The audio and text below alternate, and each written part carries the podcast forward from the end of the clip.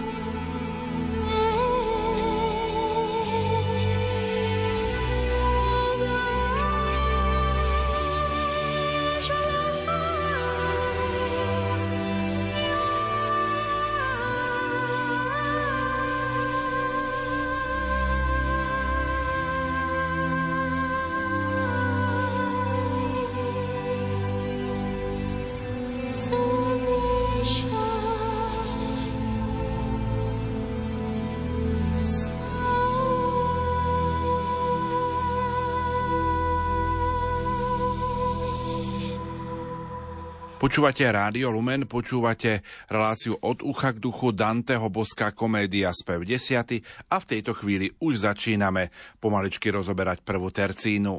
A tak ma vedie medzi múrmi mesta a mučením vždy trpkejším a pručím môj učiteľ a úzka tajná cesta. Začíname svoju púť úzkým a tajným chodníkom, ktorý vedie popod vysoký múr tohoto mesta a neustále pulzujúci oheň, ktorý teda videli už z diálky, keď sa približovali k tomuto mestu. Tá úzka cesta, teda aj tajná cesta, tiež už je už tak trochu známením istej herezy. Tajná cesta, istá gnóza, isté niečo tajnostkárský, ktoré teda nikto iný sa nesmie dozvedieť. No a sú teda sami ide najskôr teda učiteľ a on za jeho chrbtom, pretože v predchádzajúcom speve sme videli, ako milióny, milióny diablov, démonov odchádzali, napríklad z svätého Michala Archaniela, takže všetci títo im dali teraz pokoj a idú chodníčkom jeden za druhým. Mňa tam veľmi oslovuje práve to slovo učiteľ. Môj učiteľ ma vedie a veľmi som si tak uvedomil, že vlastne Dante je v náročnej situácii, ne, prežíva nejaké ťažkosti života, je možno na životnej kryžovatke pri hľadaní spáse svojej duše, že ako veľmi potrebujeme vodcov, učiteľov, dobrých učiteľov v našich životoch a No v tom ďalšom, čo budeme teraz počuť v ďalšej tercine, budeme vidieť, že aj prečo takéhoto učiteľa, pretože je vrcholom cnosti. O vrchol cnosti, od ktorej sa učím poslušne kráčať cez bezbožné kráže, O, vrav a túžbám mojim zados učiň. Dante, keď trošku prešli, bol za jeho chrbtom, za Virgiliovým chrbtom, tak e, bol ticho, pretože Virgilio ešte kedysi dávno pred bránou Ditovho mesta sa nahneval na samotných démonov, ale ale aj Dante mu povedal, hádam, a nechceš ešte aj ty hnevať. A viete o tom, že sám Dante tak trochu spochybnil to, či tam Virgilio bol, či má nad tým všetkým kontrolu. A teraz sa naspäť vracia dôvera. Aj teraz naspäť už sa vracia tá túžba byť vedený. O, ty môj učiteľ, o, ty vrcholočnosti. Chce naznačiť, že on sám je pokojný a ako uznáva jeho autoritu. Ba dokonca prvýkrát konečne sa niečo aj pýta, lebo už, už bol zahriaknutý a jemná psychológia opäť tu je prítomná a vidieť ju. Ako keby sa pýtal, prosím ťa, mohol by si mi čo si vysvetliť? Ale mám strach sa spýtať. A, a chceš? Ako ja, ja nenaliam, len sa chcem spýtať. Môžem sa niečo spýtať? No vrav, túžbám mojim zadosť účin. Takže Dante je nesmelý a preto volí tento vznešený štýl a žiadne aj také vysvetlenie nikdy nedosiahne a nikdy nepresiahne veľkosť poézie tohoto verča, o ktorom ani netreba diskutovať, len nechať vnímať, poslušne kráčať cez bezbožné kráče, o vrav a túžba môjim zadosť účin, povedz už dačo, povedz dačo. Mňa veľmi oslovuje to, že ako osloví svojho, svojho učiteľa o vrcholcnosti, že to je niečo nádherné, že keď by aj naše deti mali takých učiteľov, ktorí by mohli osloviť o vrcholcnosti a aj keď by mali k ním taký rešpekt, ako mal Dante k Vergiliovi. Z tých hrobov tu sa nikto neukáže. Veď hľa už všetky veká pod cintory sú zdvihnuté a nikde nie to stráže. Je to taký paradox, vlastne vchádzame do šiestého kruhu pekla a nikde nikto že prázdny cintorín, obrovský cintorín plný otvorených hrobov a naozaj všade prázdno. Ani duše zatratencov, ani diabli, strážcovia, teda žiadne stráže. No je to veľmi taká zaujímavá scéna očakávania. A on, až zložia tieto biedné tvory, sem z Jozafátu svoje telá dolu, na veky sa hrob každý uzatvorí. Komentár od e, Felixa a Turčaniho, teda prekladateľov, ktorí prebásnili Danteho božskú komédiu, hovorí, že po poslednom súde, ktorý má byť podľa hebrejských tradícií v Jozafatskom údolí pri Jeruzaleme, dostanú sa sem aj telá hriešnikov. Potom vlastne po poslednom súde sa spoja telá s dušami a ich trest sa stane takým dokonaným aj dokonalým, že vlastne sa zavrú hroby. Budú navždy, e, navždy pochovaní v hroboch a prečo tie hroby, spomenuli sme tu už na záver toho 9. spevu, že vlastne išlo o, o to, že neverili v posmrtný život. Mysleli si, že telesnou smrťou všetko končí a neveria vo väčší život alebo posmrtný život a vlastne preto ten ich trest je v tom protiklade, že tak a teraz vaše duše a potom po poslednom súde aj s vašimi telami budú navždy pochované. Ja doplním, že Jozafat bol judský král, ktorý vládol v rokoch 873 až 849 pred Kristom a keď v Izraeli v tom čase vládol Achab, Achaziáš, Jeroboam, bol kráľom, ktorý kráčal po cestách svojho otca Dávida a potláčal modloslúžobníctvom, bol horlivým, dokonca organizoval levitov, aby poučali ľud o pánovom zákone A Jozafatské údolie je práve to údolie medzi Jeruzalemom, Olivovou horou, kde aj sa modlil pán Ježiš po poslednej večeri, kde má podľa židovskej tradície sa konať posledný súd. Takže keď k Jozafátu pri poslednom súde pristúpia všetky duše, tak tieto otvorené hroby dostanú aj svoje tela a vtedy sa ich veka uzatvoria.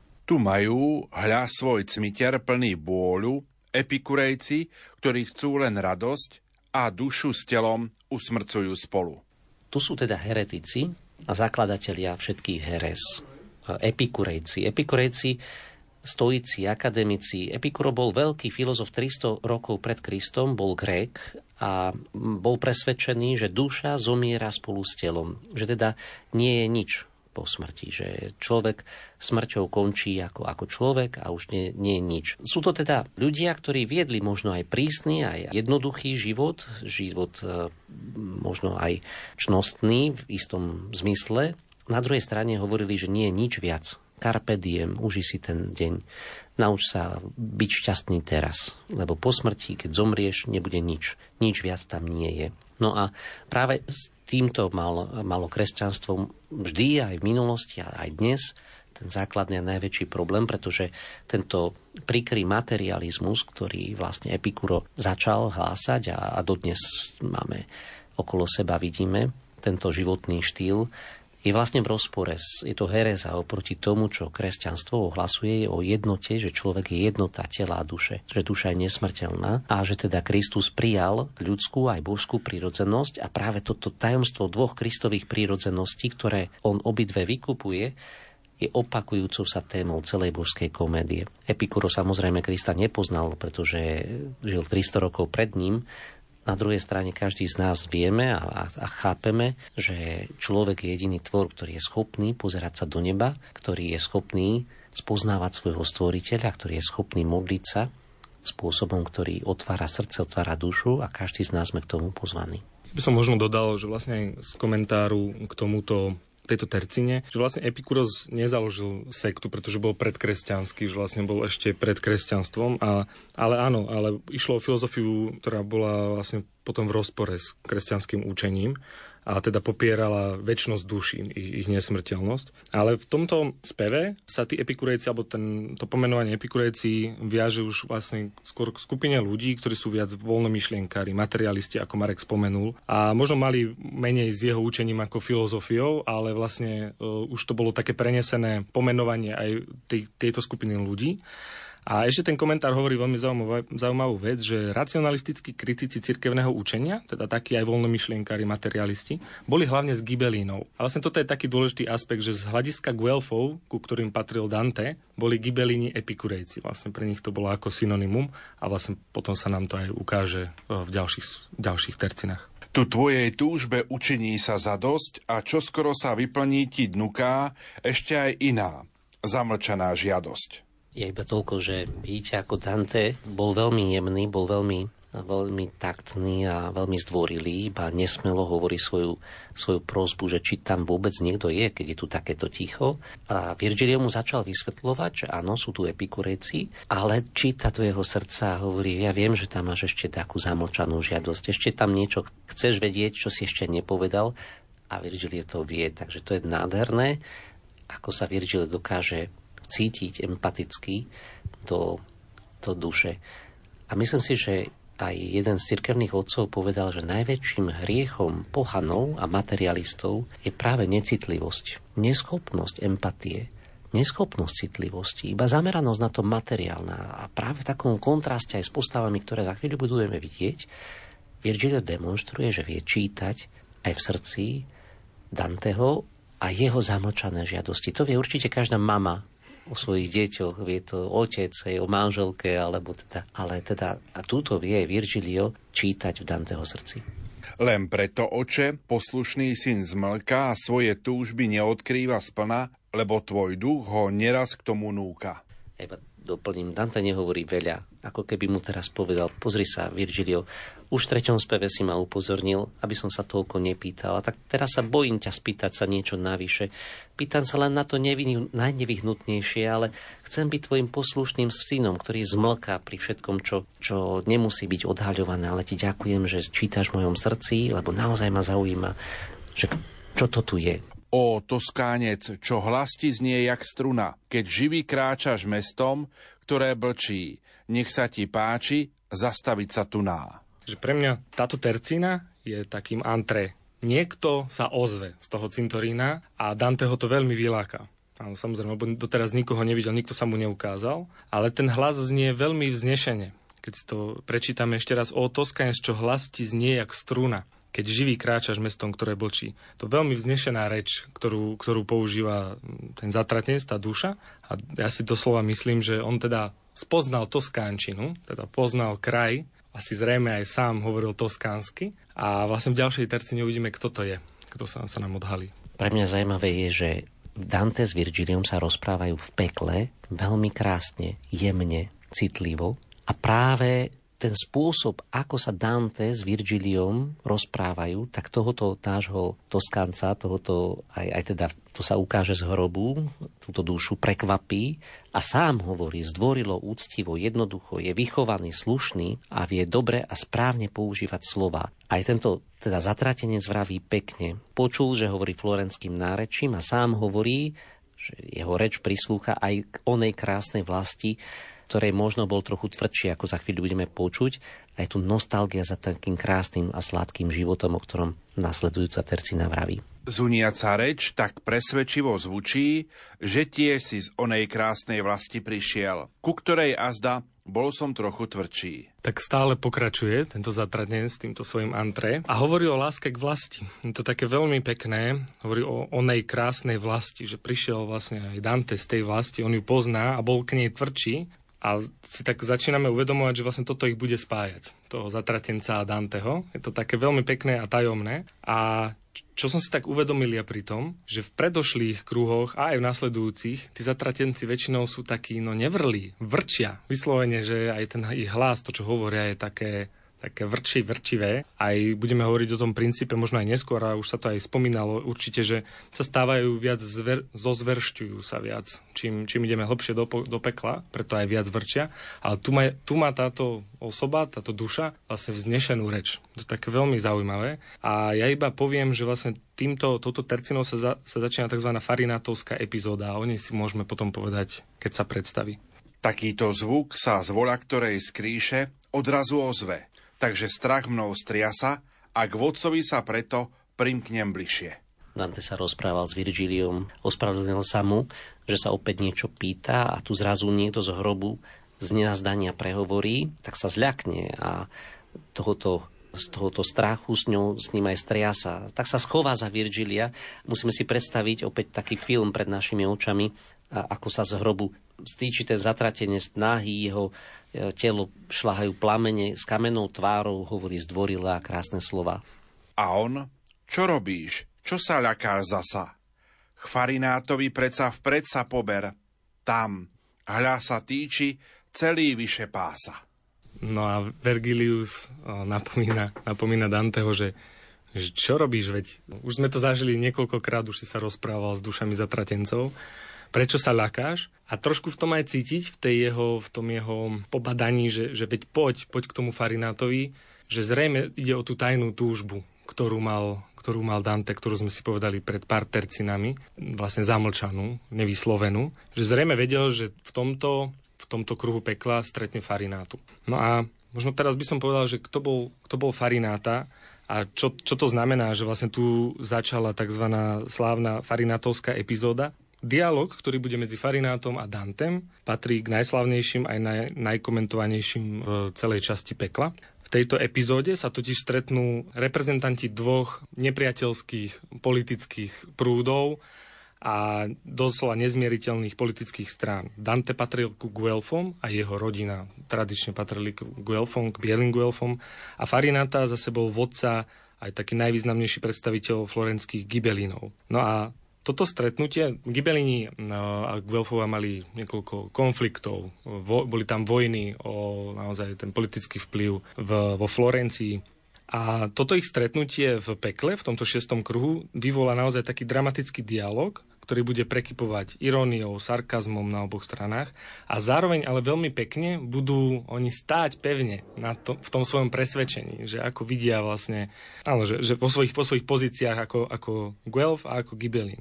Čo ale bude ešte, ešte zaujímavejšie, že hoci tento rozpor tam bude, že ide o nepriateľ, ide doslova o nepriateľské postoje, tak tam bude láska k vlasti a to bude zase to, čo ich bude spájať. Že hoci budú odpor, odporcami, obidvaja rovnako vášnivo milujú vlast. A napríklad to vidíme hneď na začiatku, že Farinátovi stačilo len začuť akcent, teda výslovnosť, ako Dante rozpráva a už videl, že to je Toskanec. Hneď sa postavil z toho hrobu, hej, že do pol pása ho bolo vidno. Vynoril sa a hovoril o krásnej vlasti. Čiže zase použil krásne slova v pekle, len preto, lebo ho sa hovorilo o Toskánsku, o Florencii. A Takisto je zaujímavé, že vlastne Dante stále prechováva veľkú lásku k Florencii, hoci bol z nej vyhostený. Musel ísť do exilu, čiže tiež mu priniesla, ako aj Farinátovi, veľa utrpenia, ale stále hovoríme ako keby o veľkej láske k vlasti. No tak táto rovnaká láska k vlasti ich bude spájať.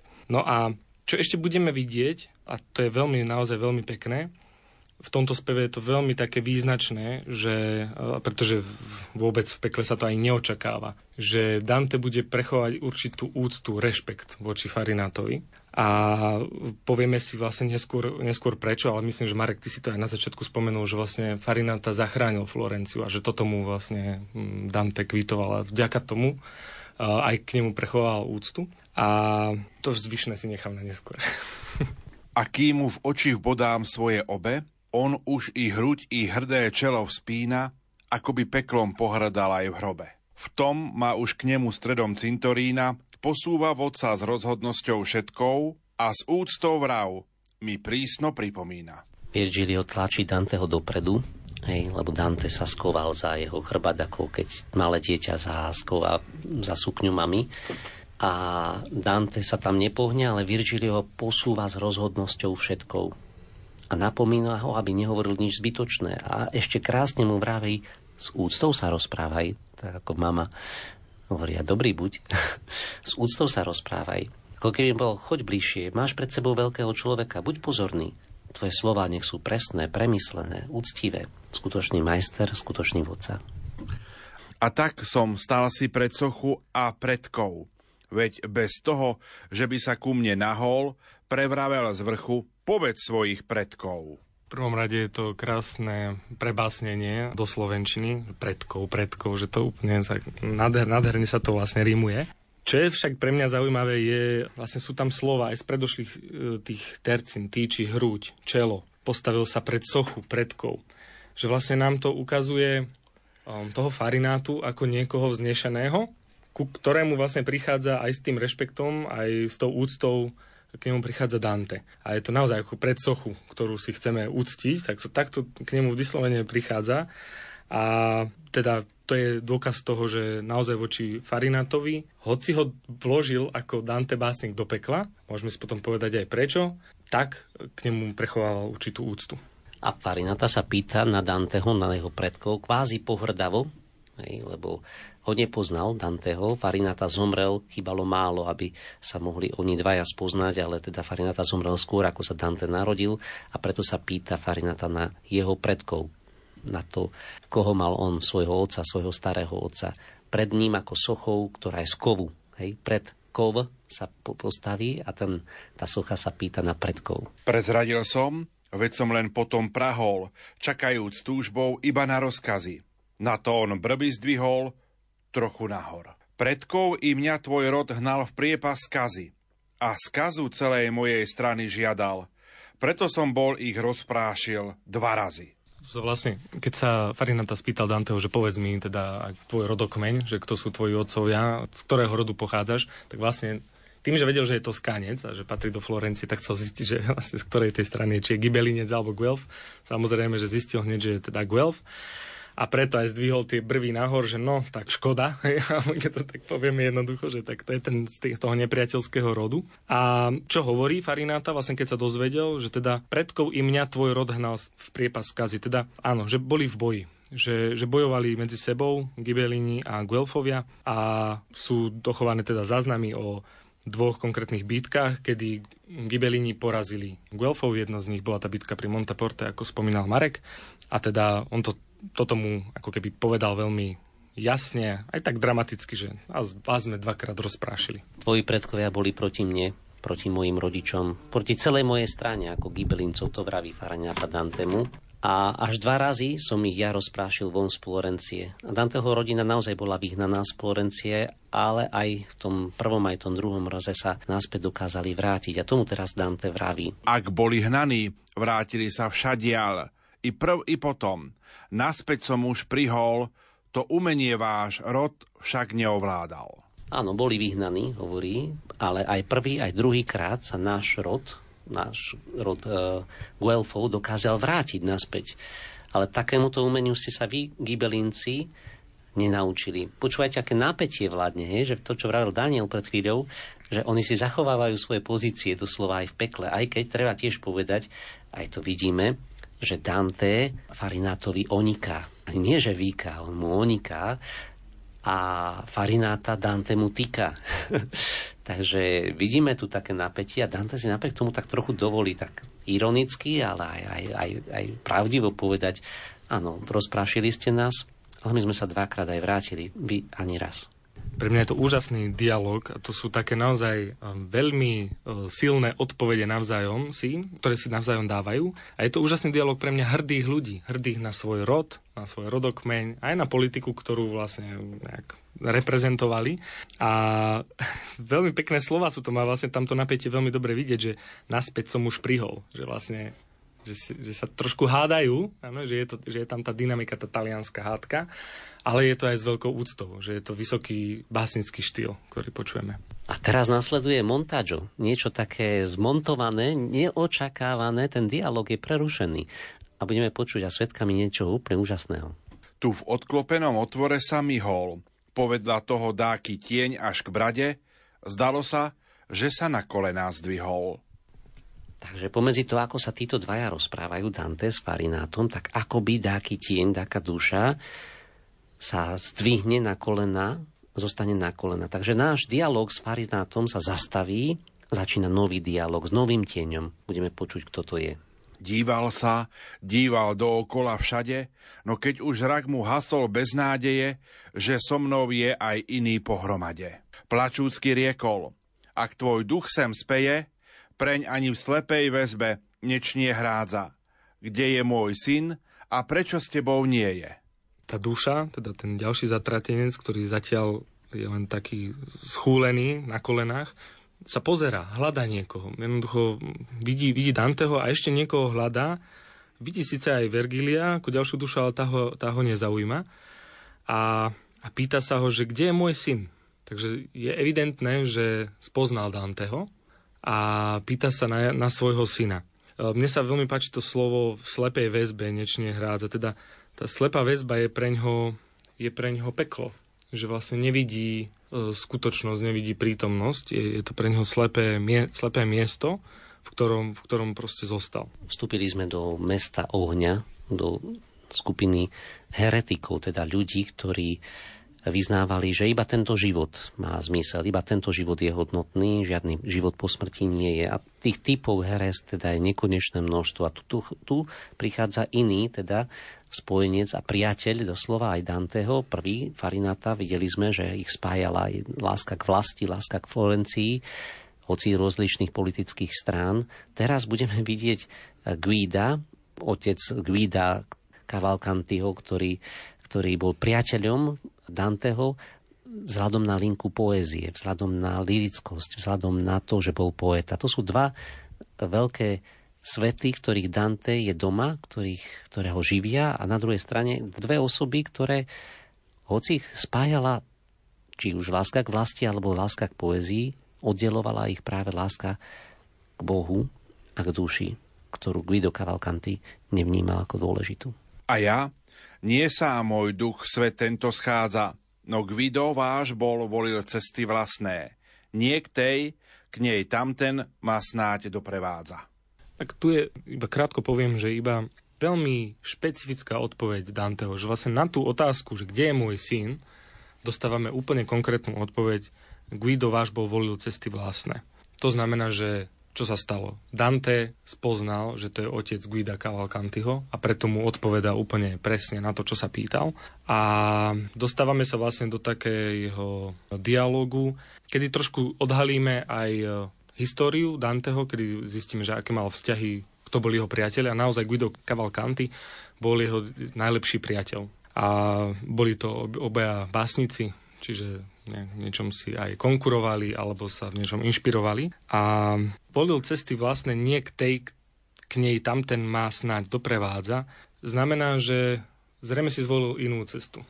Že keď Dante sa rozhodol po smrti Beatriče, že je to pre neho ťažká situácia, musí s ním niečo robiť, a v tejto situácii vlastne prechádza peklom, očistom a rajom, aby našiel odpovede na tieto ťažkú životnú situáciu na to, ako môže byť jeho duša spasená, tak Guido asi nemal pochopenie pre toto Danteho prežívanie.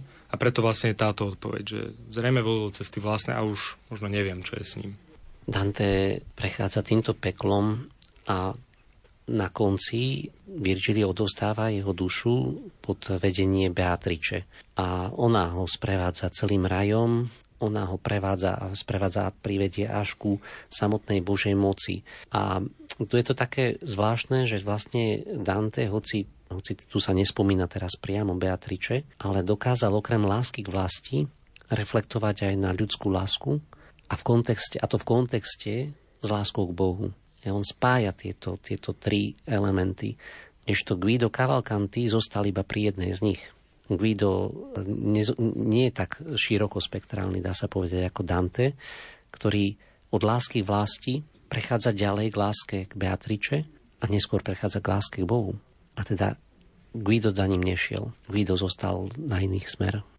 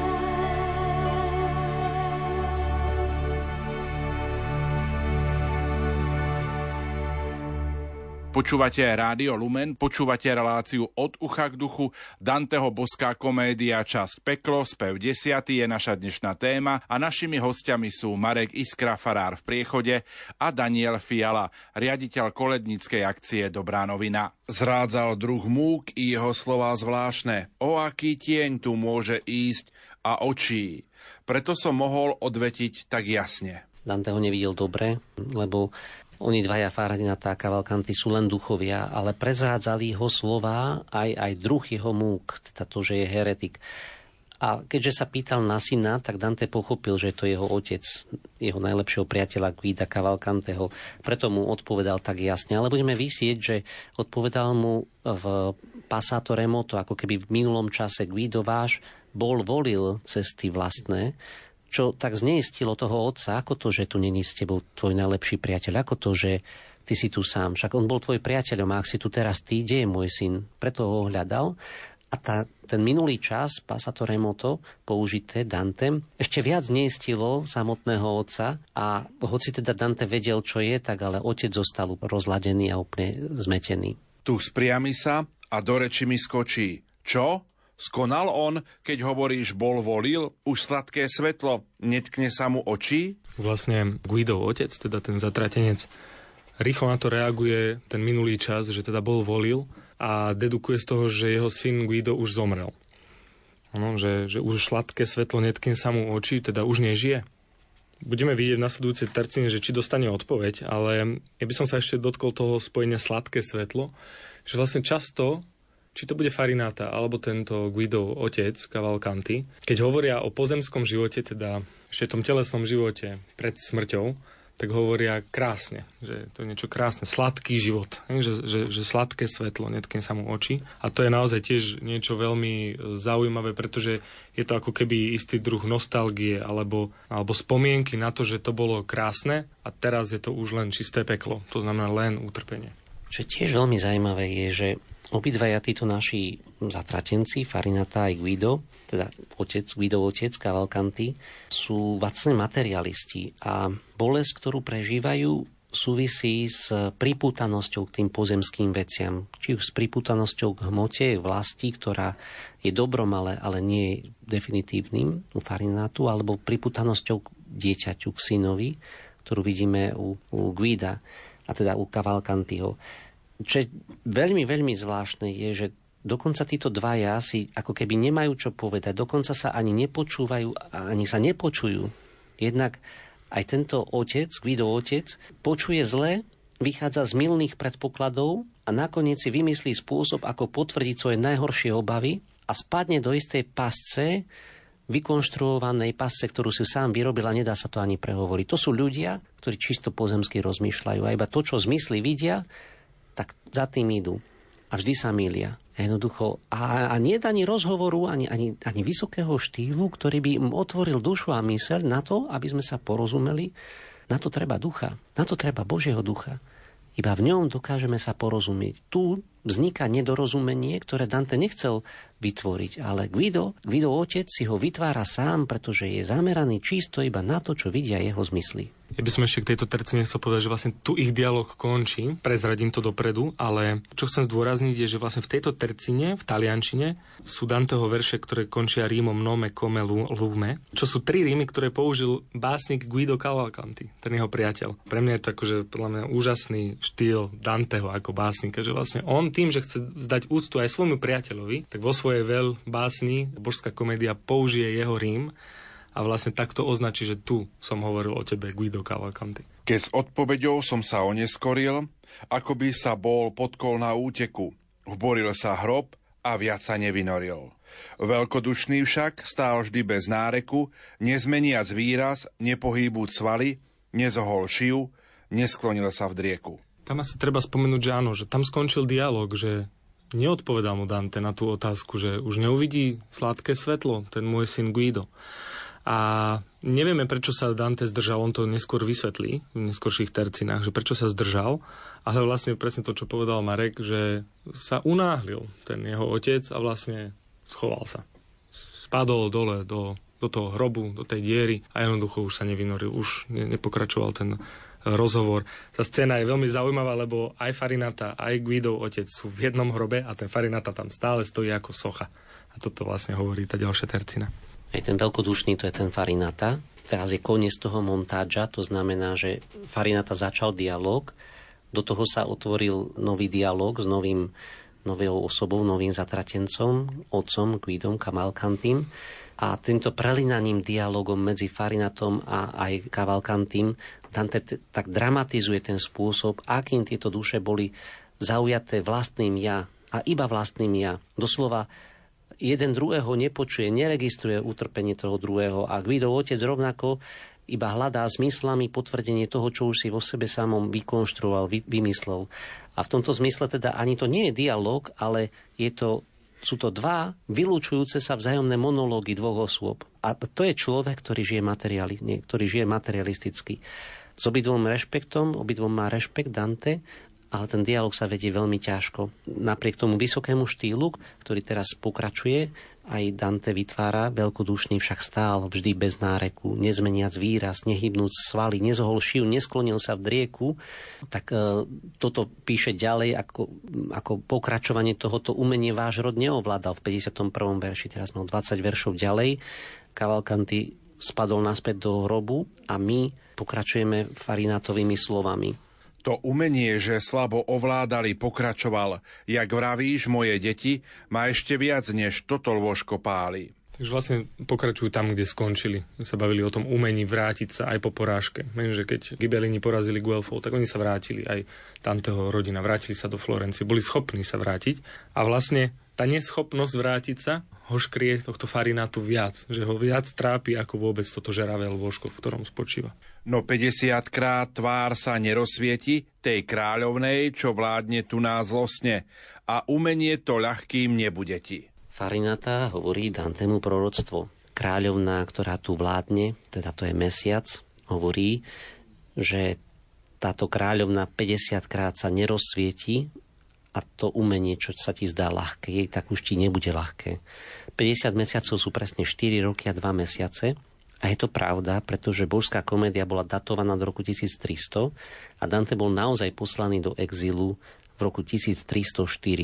A teda Farina tomu vráví také proroctvo. Uvidíš, že je to ťažké vrátiť sa. Uvidíš. Ešte nevieš, čo, čo hovoríš. Aj pre teba to bude ťažké. To, čo sa ti zdá ľahké vrátiť sa, ani tebe sa nepodarí. Dante v skutku sa nedokázal vrátiť, keď bol potom druhýkrát vyslaný do exilu a Farinata mu to predpoveda. Je to veľmi pekné, keď si to pozrieme z pohľadu Danteho básnika. Čiže toho, kto to napísal, pretože on to už v tom vyhnanstve písal, túto, túto báseň, že vlastne svoju históriu takto spísal, že Farinata mu prorokuje, že aj ty pôjdeš do vyhnanstva a uvidíš, aké to je ťažké. O, kiež tvoj duch sa v sladkom svete ocne. Povedz, ten ľud, čo mojich väčšine súdi, prečo sa správa k ním tak nelútosne? Opäť sa Farinata, ktorý ako socha a hovorí o sladkom svete, tak v tomto pekle hovorí o svete veľmi jemno, s takou nostalgiou, s takou radosťou byť na svete, že je to výnimočné. Farinata sa pýta, prečo Guelfi boli k nám, ku Gibelincom, takýto nelutostní. Veď nám zabili celé rodiny, pochovali nás mimo Florenciu, zničili naše domy. Prečo ste boli vy, Gvelfovia, takí hrozní voči nám, voči Gibelincom? Toto sa pýta Farinata Danteho. A ja, krv oných nespočetných ľudí, ňou Arbiu si sfarbil do červena, modlitby také v našom chráme budí. Dante mu hovorí, že Príčinou bola obrovská prehra Guelfov v roku 1260 v bitke pri Montaperti, pri ktorej zomrelo až 10 tisíc ľudí. Teda krvou týchto zomrelých sa až Arbia sfarbila do červená, teda rieka, ktorá tady čečie, bola až červená od krvi. A to je dôvod, pre ktorý Guelfovia potom boli takí hrozní ku Gibelincom. Potrasúc hlavou z hĺbky pozastená, Nebol som sám a iste bez príčiny s ostatnými som nešiel do ťaženia. No bol som sám, keď chceli všetci iní, nech sám sa vtedy nezasadím o štát, Florenciu hneď strhnúť v rozvaliny. Táto posledná tercina vlastne je takou narážkou na že schôdzu víťazných gibelinov po bitke pri Montaperti, ktorú sme teraz spomenuli. Že vlastne na tomto zhromaždení sa všetci postavili za návrh, aby bola Florencia už naozaj zrovnaná so zemou to bolo veľmi silné rozhodnutie, že zrovna tento kraj zo zemou, Florenciu, proste zničiť. A jediný on bol sám, teda Farináta, a svojou autoritou ako vodcu zabránil zničeniu, zničeniu rodného mesta. A vlastne tu, keď sa dostaneme k tomu úvodu, že to je veľká farinátovská epizóda, tak vlastne toto sú tie sympatie alebo teda toto je ten dôvod pre sympatie Danteho voči Farinátovi. Že zachránil proste ich mesto, ktoré mali v takej láske. Čo je ale vlastne zaujímavé, že vlastne neprekážalo mu to zatratiť Farináto, že vlastne dať ho naozaj umiestniť do pekla. Nie do očistca ani do raja, ale vlastne do pekla. Pretože bol teda vodcom, vodcom Gibelinov a preto epikurejstvo vlastne ho dal do tohto, do tohto, do tohto šiestého kruhu pekla. No a komentár Maserona hovorí, že že táto epizóda je vlastne ako keby jednou z najslavnejších súbojov božskej komédie. O súboju v nej skutočne aj ide. Len s tou doložkou, že z neho chcel Dante vyvodiť pre svoju Florenciu, aj Itáliu, lekciu opravdivého a skutočného vlastenectva. Je obzvlášť príznačné, ak túto lekciu Dante pre svoju dobu vyniesol zo samého stredu pekla. O, kiež váš rod raz získa mier i postať. Rozviažte mi však tento úzol v hlave, z ktorého mysel nie a nie sa dostať. Takže Farinata Dante mu týka, tu sme to videli explicitne, a Dante mu vyká, báš onika a hovorí, nech vám dá milosť dostať sa do jeho pokoja, ak sa to dá čo sa teda pekle nedá, ale hovorí mu to pekne, hovorí mu to tak žičlivo. Ale Dante ho chce niečo ešte poprosiť a chce teda sa dostať naspäť tomu, čo ho škrie Danteho, že neodpovedal Cavalcantemu na jeho na jeho otázku, kde je jeho syn a to je dôvod, ktorý ho zožiera, lebo asi sa nesprávne aj, aj Dante niečo domnieval, čo teda asi spôsobilo, že si s Cavalcantem nerozumeli.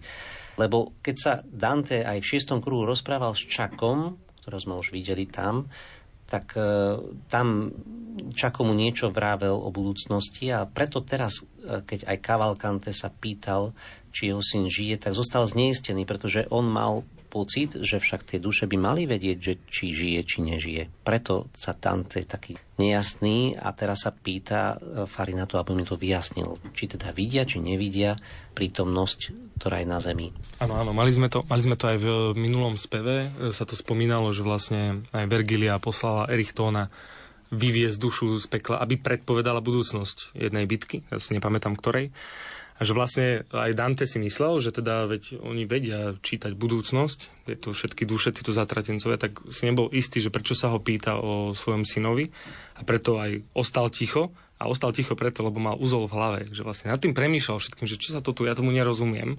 A teraz sa pýta Farinátu, prosím vás, pomôžte mi to rozlúštiť. Ak rozumiem, vy predvídať ste v stave, len budúcnosť. Ju náš zrak nedohliadne, ale nie veci, čo sa dejú práve. Áno, teda Dante hovorí, ak to správne rozumiem, ak to uvažujem, ako si to skladám, tak vy viete čítať budúcnosť, ale nevidíte, čo vlastne sa deje teraz na Zemi? A to je to kontrapaso tiež, ktoré v tomto desiatom speve vidíme, lebo heretici, však všetky typy tých heretikov hovoria iba prítomný okamih, iba to, čo vidíme, iba zmysly, iba veda, iba odborníci a nevidia nič, čo bude. Nie je to otázka lásky a nádeje tam chýba. A teraz naopak v pekle oni vidia budúcnosť, ale sú odrezaní od prítomnosti. Vlastne naozaj nevidia prítomnosť. A preto Cavalcanteho otec sa pýta na svojho syna Guida, ale Dante bol v domnení, že však to musí vedieť. A preto mu neodpovedal a teda sa pýta, vy viete predvídať budúcnosť, ale tie veci, ktoré sa teraz dejú, tak nevidíte správne? Tie veru chybne vidíme tu na dne, odpovedal. Nám iba veci v diali dá vidieť voca, ktorý všade vládne. Áno, vidíme veci chybne. To je vrchol toho kontrapasa, vrchol toho trestu, ktoré v pekle tieto duše heretikov, epikrejcov zažívajú, materialistov, lebo oni tvrdili, že, že duša zomrie spolu s telom a teraz sa zaobchádza s ňou tak, že vidia budúcnosť, ale nevidia prítomný okamih. Dokonca teda raz, keď už sa spojí duša s telom aj pre nich, keď už bude po poslednom súde, tak nebudú vidieť nebudú vidieť úplne nič, ani budúcnosť, ani prítomnosť. Keď zblížia sa, či ak by sa už diali, nemáme viacej o nich vedomosti, ak nám ich iný inak neodhalí. Z toho už vieš, že budeme raz prostí, akéhokoľvek poznania a svetla, až zatvorí sa brána budúcnosti. Tak vlastne tu iba dovysvetľúváva to, čo teraz Marek vlastne povedal, že zatratenci v pekle vidia iba budúcnosť, nevidia prítomnosť a vlastne po poslednom súde sa im zatvorí brána budúcnosti. To znamená, že už nebude budúcnosť, už nebude plynúť čas, bude len väčnosť, už bude len väčší život a u nich bude väčšiná ničota. Tak je to vlastne hrozný, akože naozaj hrozný trest pre týchto.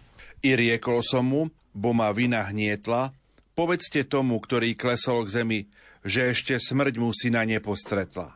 Ak bol som predtým k odpovedi nemý, oznámte mu, že premýšľal som ešte o záhade, ju objasnili ste mi. Povedzte mu prosím, hej, tomu otcovi Gvida Cavalcanteho, že jeho syn je živý a že som mu neodpovedal a zostal som ticho. Nie preto, že som zlomyselný a že by ma tešilo robiť bolesť niekomu, ale pretože som nerozumel tomu, že prečo sa ma to pýta. Však vy by ste to mali vedieť, ale teraz ste mi to rozviazali, ten úzol v mojej hlave.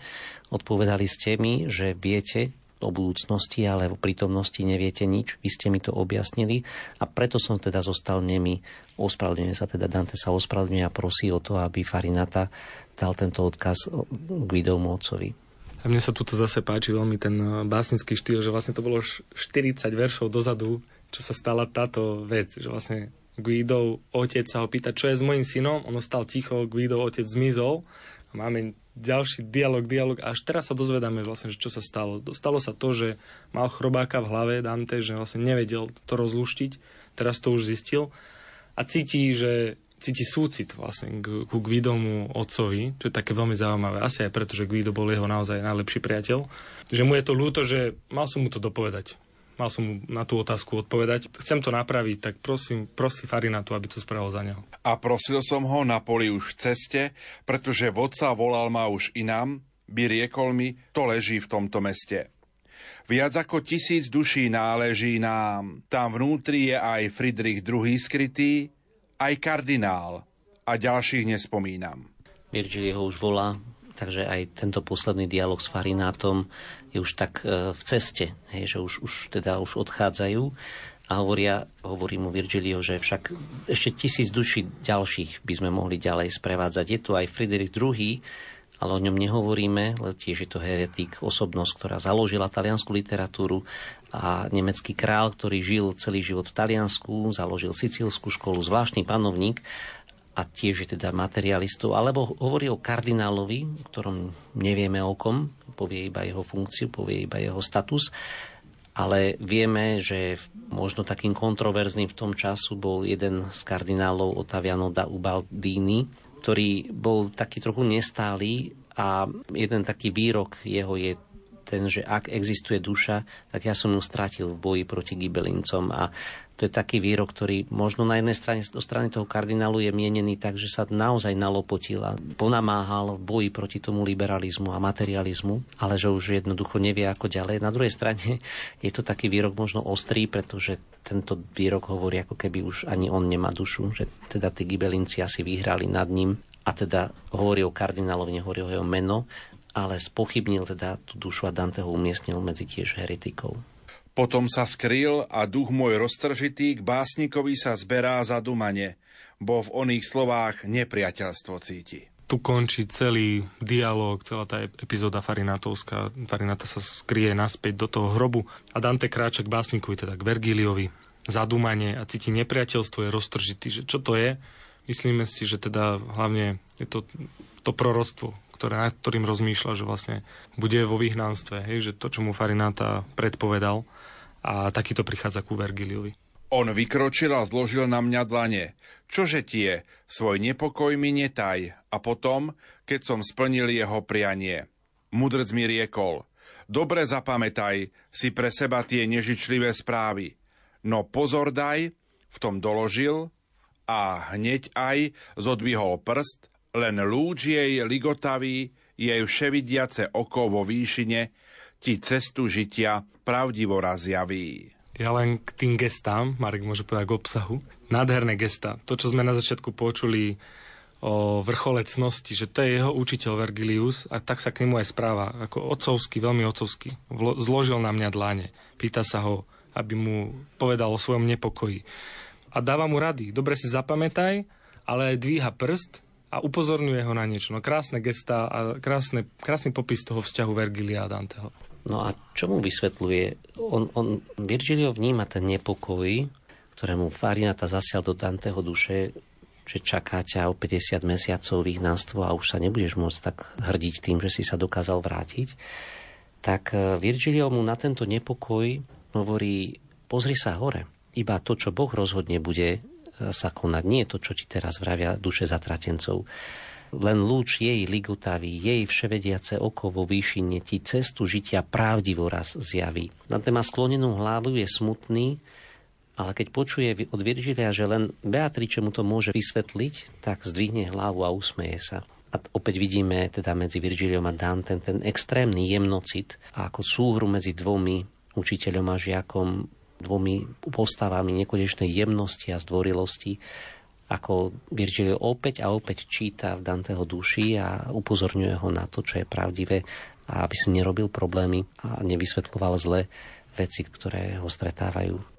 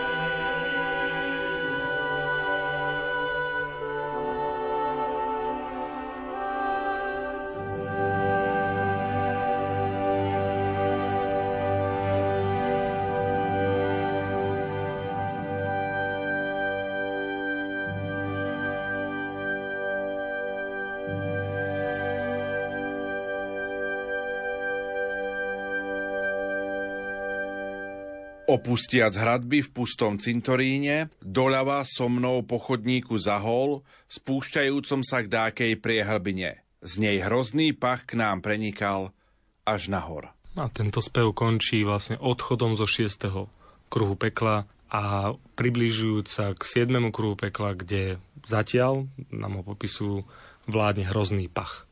Je to kruh, ktorý nás bude čakať na ďalší mesiac, kruh násilníkov proti blížným, ktorí konali násilne, krvavo voči blížnym, premyslene, preliali krv a tak sú prikrytí krvou a to budeme vidieť ale už na budúce. Teraz skončíme náš desiatý spev, v ktorom sme videli materialistov, teda epikurejcov, tí, ktorí verili len prítomnosť, teda žili len pre prítomnosť a mohli a chceli vidieť, dotýkať sa a milovať len tie veci, ktoré sú teraz tu zmyslami viditeľné. A teraz sú úplne odrezaní od prítomnosti a Dante sa oddeluje od týchto, nazvime ich odborníkov na prítomnosť, lebo si mysleli, že vedia všetko, čo stojí za poznanie.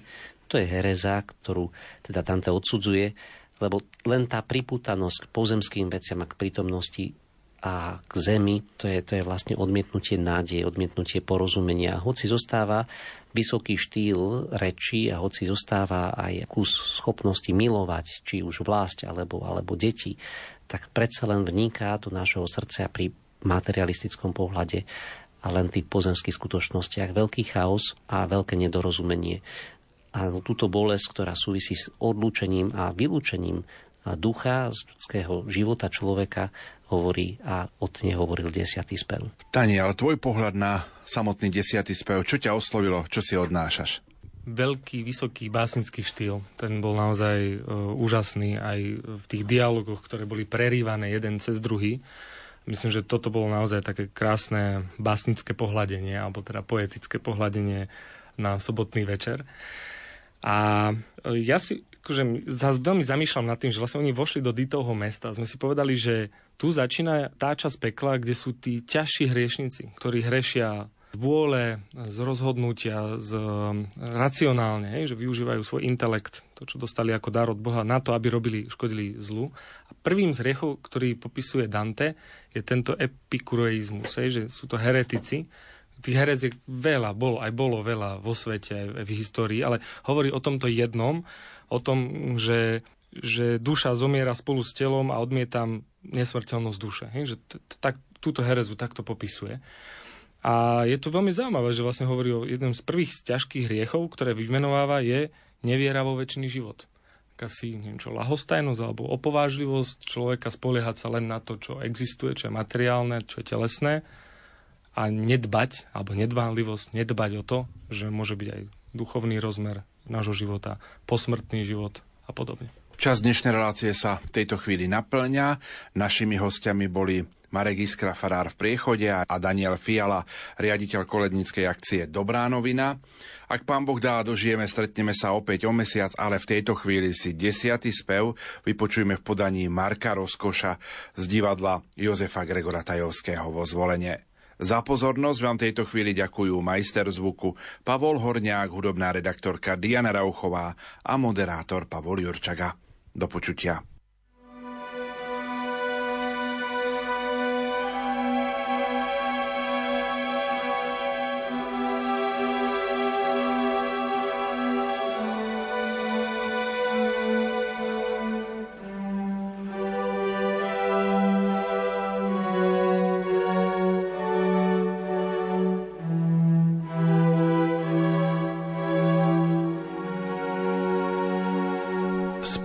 Spev desiatý.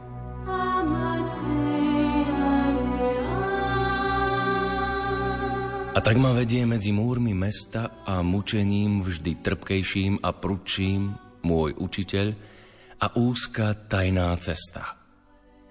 O vrchol cnosti, od ktorej sa učím poslušne kráčať cez bezbožné kráže, o vrav a túžba mojim zadosť učiň.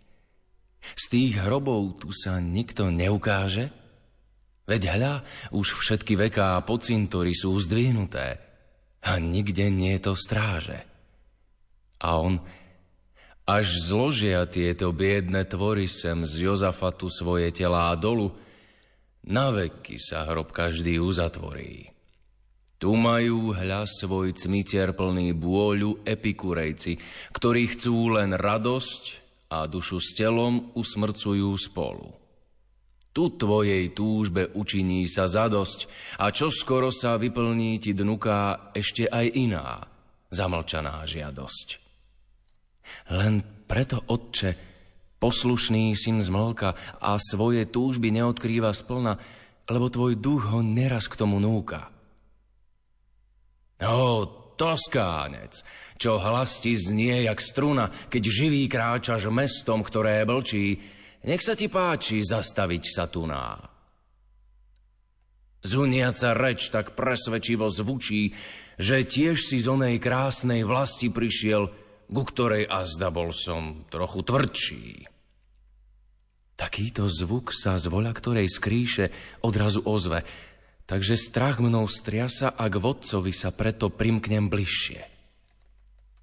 A on, čo robíš? Čo sa ľakáš zasa? K Farinatovi predsa vpred sa pober, tam hľa sa týči celý vyše pása. A kým mu v oči vbodám obe svoje, on už i hruď, i hrdé čelo vspína, ako by peklom pohrdal aj v hrobe. V tom ma už k nemu stredom cintorína posúva vodca s rozhodnosťou všetkou a z úctou vrav mi prísno pripomína. A tak som stal si pred sochu a predkou. Veď bez toho, že by sa ku mne nahol, prevravel z vrchu povedz svojich predkov.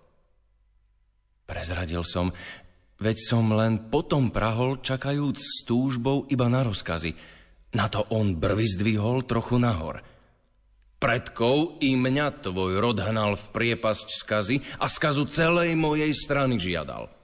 Preto som bol ich rozprášil dva razy. Ak boli hnaní, vrátili sa všadiaľ i prv, i potom. Naspäť som už prihol, to umenie váš rod však neovládal. Tu v odklopenom otvore sa myhol povedľa toho dáky tieň až k brade. Zdalo sa, že sa na kolená zdvihol. Díval sa. Díval dookola všade, no keď už zrak mu hasol bez nádeje, že so mnou je aj iný pohromade, plačúcky riekol Ak tvoj duch sem speje, preň ani v slepej väzbe nečnie hrádza, kde je môj syn? A prečo s tebou nie je? A ja, nie sám môj duch v svet tento schádza. No Guidováš bol volil cesty vlastné, nie k tej, k nej tamten má snáď doprevádza. Zrádzal druh múk i jeho slova zvláštne, o aký tieň tu môže ísť a očí. Preto som mohol odvetiť tak jasne. Tu vzpriami sa a do reči mi skočí. Čo? Skonal on, keď hovoríš, bo volil? Už sladké svetlo netkne sa mu očí? Keď s odpovedou som sa oneskoril, ako by sa bol podkol na úteku, vboril sa v hrob a viac sa nevynoril.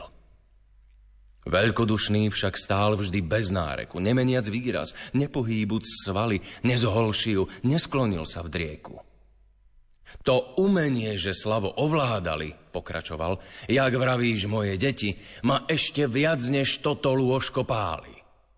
No 50 krát tvár sa nerozsvieti tej kráľovnej, čo vládne tu nás zlostne a umenie to ľahkým nebude ti.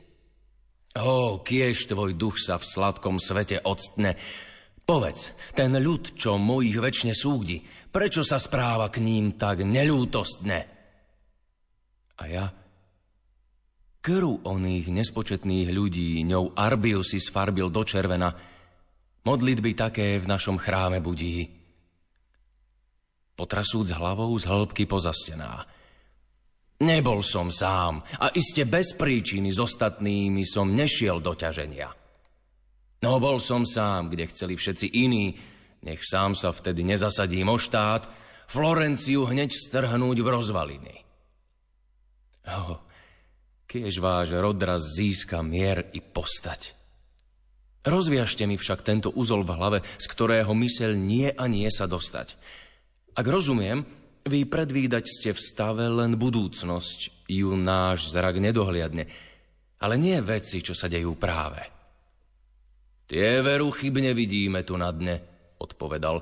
Nám iba veci v diali dá vidieť vodca, ktorý všade vládne. Keď zblížia sa, či ak by sa už diali, nemáme viacej o nich vedomosti, ak nám ich iný inak neodhalí. Z toho už vieš, že budeme raz prostí akéhokoľvek poznania a svetla, až zatvorí sa brána budúcnosti. I riekol som mu, bo ma vina hnietla, povedzte tomu, ktorý klesol k zemi, že ešte smrť mu syna nepostretla. Ak bol som predtým k odpovedi nemý, oznámte mu, že premýšľal som ešte o záhade, ju objasnili ste mi. A prosil som ho na poli už v ceste, pretože vodca volal ma už inam, by riekol mi, kto leží v tomto meste. Viac ako tisíc duší náleží nám. Tam vnútri je aj Friedrich II. skrytý, aj kardinál. A ďalších nespomínam. Potom sa skryl a duch môj roztržitý k básnikovi sa zberá zadumane, bo v oných slovách nepriateľstvo cíti. On vykročil a zložil na mňa dlane. Čože ti je? Svoj nepokoj mi netaj. A potom, keď som splnil jeho prianie, mudrc mi riekol, dobre zapamätaj si pre seba tie nežičlivé správy.